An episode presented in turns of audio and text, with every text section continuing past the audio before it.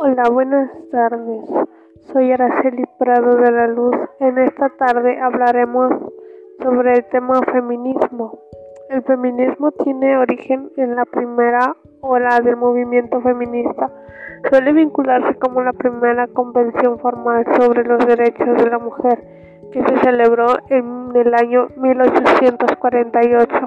Los líderes que encabezan el feminismo es Angela Merkel, con canciller alemana Marlene Schiappa, secretaria del Estado francés por la igualdad, entre otras más mujeres.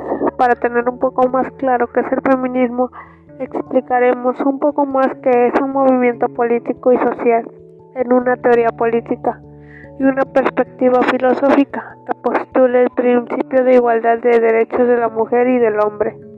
El feminismo lucha por el reconocimiento de la mujer como sujeto humano y de derechos y sostiene que ningún ser humano debe ser privado de ningún bien o derecho a causa de su sexo.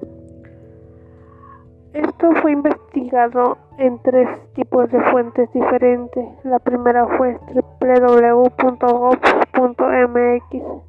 la segunda en Wikipedia y la tercera www.feminicidio.mx. Esto sería todo, muchas gracias.